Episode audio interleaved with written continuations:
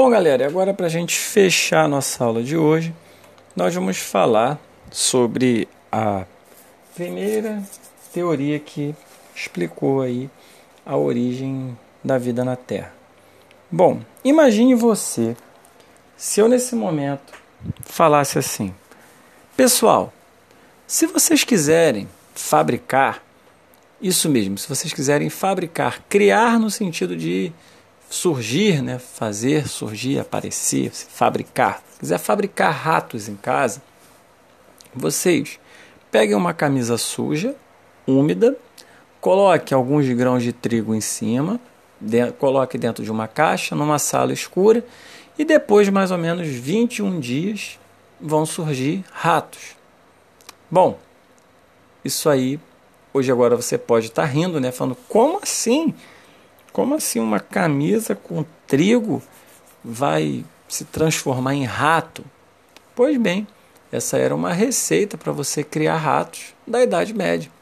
Durante muito tempo, essa teoria foi aceita no planeta, no mundo, né?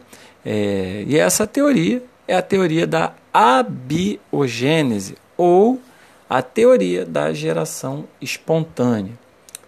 Não se assusta com esse nome. O que quer dizer essa teoria? Abiogênese. Bio quer dizer vida, gênese, criação. E o a é o quê? Quando tem um adzinho antes da palavra, quer dizer negação, não.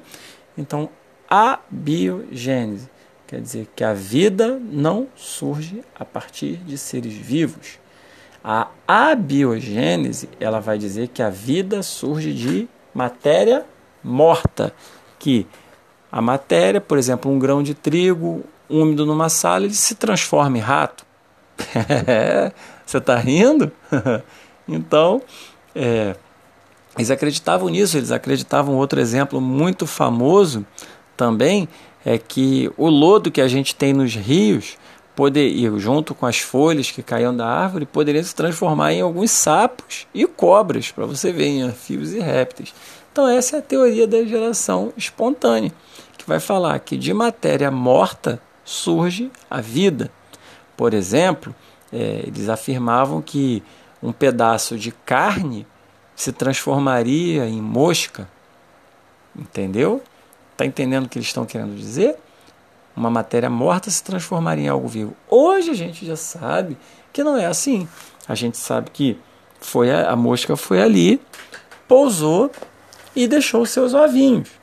Mas, gente, olha só, como eu estava falando, essa ideia, ela parece meio absurda, mas ela foi aceita até metade do século XIX. Vamos pensar, né? Não existia conhecimento, um conhecimento científico profundo, não se tinha tantas tecnologias, não sabia, né? Nem muito o que era, não se tinha um conceito de célula, não sabia o que era uma célula, não sabiam de evolução, não sabiam o que era genética. Então eles acreditavam sim que a matéria morta, que por exemplo um pedaço de carne poderia se transformar em mosca, que um trigo na camisa viraria rato. Eles acreditavam nisso, ela foi muito aceita durante muito tempo. E não foi fácil de derrubar essa teoria, certo? Muitos pesquisadores de nome, como por exemplo o grande Aristóteles, Santo Agostinho, René Descartes, até o próprio Isaac Newton. Grande físico das leis da gravidade, ele acreditava na teoria da geração espontânea, ou a biogênese, ou ainda que a vida surge de matéria morta. Estão entendendo, pessoal? Então, essa ideia foi muito utilizada durante muito tempo no planeta para explicar o surgimento da vida. Bom, eles acreditavam, né, que isso não se transformava assim do nada, né? Que na natureza em si, nos materiais, por exemplo, na carne morta, que acreditavam que numa folha que cai no rio ou no lodo que está no rio, existia o que ali? Uma força que era capaz de transformar aquela matéria morta em vida, uma força que era capaz de fluir. Eles chamavam essa força de força vital. Eu sei, você pode estar se falando, cara, que coisa absurda, como que eles vão acreditar nisso, como que vai se falar, vou acreditar que um pedaço de carne que se transformou em mosca, que uma banana se transformou naquelas mosquinhas pequenas, que o milho se transformou em larva. Como que eu vou acreditar que o lodo se transformou em sapo? Então, isso para a gente hoje é muito fácil da gente acabar com isso, né? Mas a gente tem conhecimentos de genética, de reprodução, das células, de como tudo ocorre. E hoje é fácil com toda a tecnologia, mas na época foi muito difícil para bater essa teoria. E duas pessoas que eu quero destacar para vocês que lutaram contra essa teoria foram o Francisco Redi e também o Pasteur, Luiz Pasteur, que nós vamos falar no próximo podcast sobre a teoria que eles defendiam. Gente, o que eu quero que vocês entendam também? A teoria, ela não é algo definitivo, não é algo assim que é uma verdade total. Essa teoria que a vida surge de matéria morta, né, ela foi aceita durante muito tempo, porém ela caiu. Novos estudos fizeram que ela fosse derrubada, provaram que não era verdade. Então, eu quero que vocês entendam bem isso. E assim, a gente nunca vai conseguir, eu sei que é muito difícil falar essa palavra nunca, mas provavelmente, assim, uma grande parte dizer nunca, a gente vai descobrir pela ciência como a vida surgiu.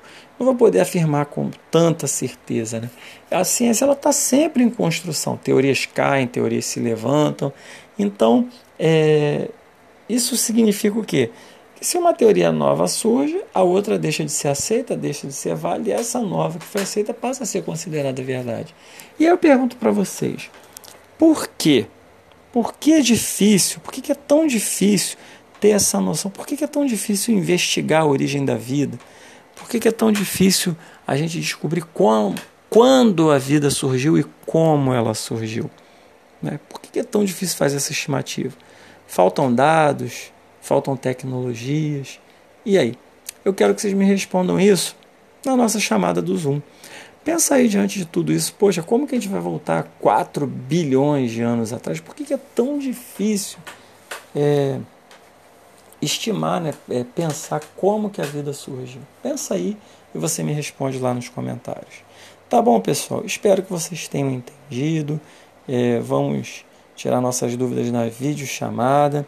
Espero por vocês, as duas turmas, 600 e 601, cada uma no seu horário, que eu postei lá no planejamento. Estou no aguardo, tá bom? Então, hoje falamos aí sobre a origem da vida na Terra, como era a Terra primitiva, aquele ambiente caótico que veio resfriando, das moléculas simples que originaram moléculas mais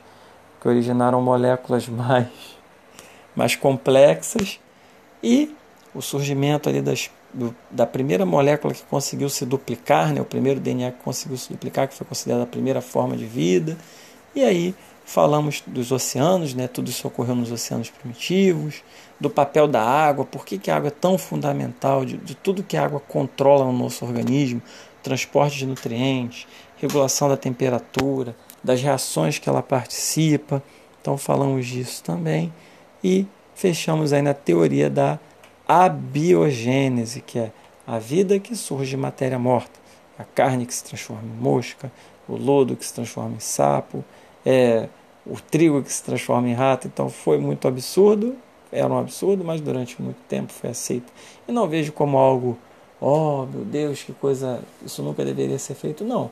Ela serviu como um norte para a gente continuar nossas pesquisas e trilhar um novo caminho. Todo conhecimento ajuda no nosso crescimento. Tá bom, pessoal? Um grande beijo para vocês, aquele beijão no fundo do coração. E espero vocês na sexta-feira, tá bom? Claro, depois da nossa videochamada, né? Desejo a todos aí uma excelente semana, um grande beijo no coração. Fiquem com Deus, se cuidem todos em casa, por favor, tá bom? Um beijo em cada um.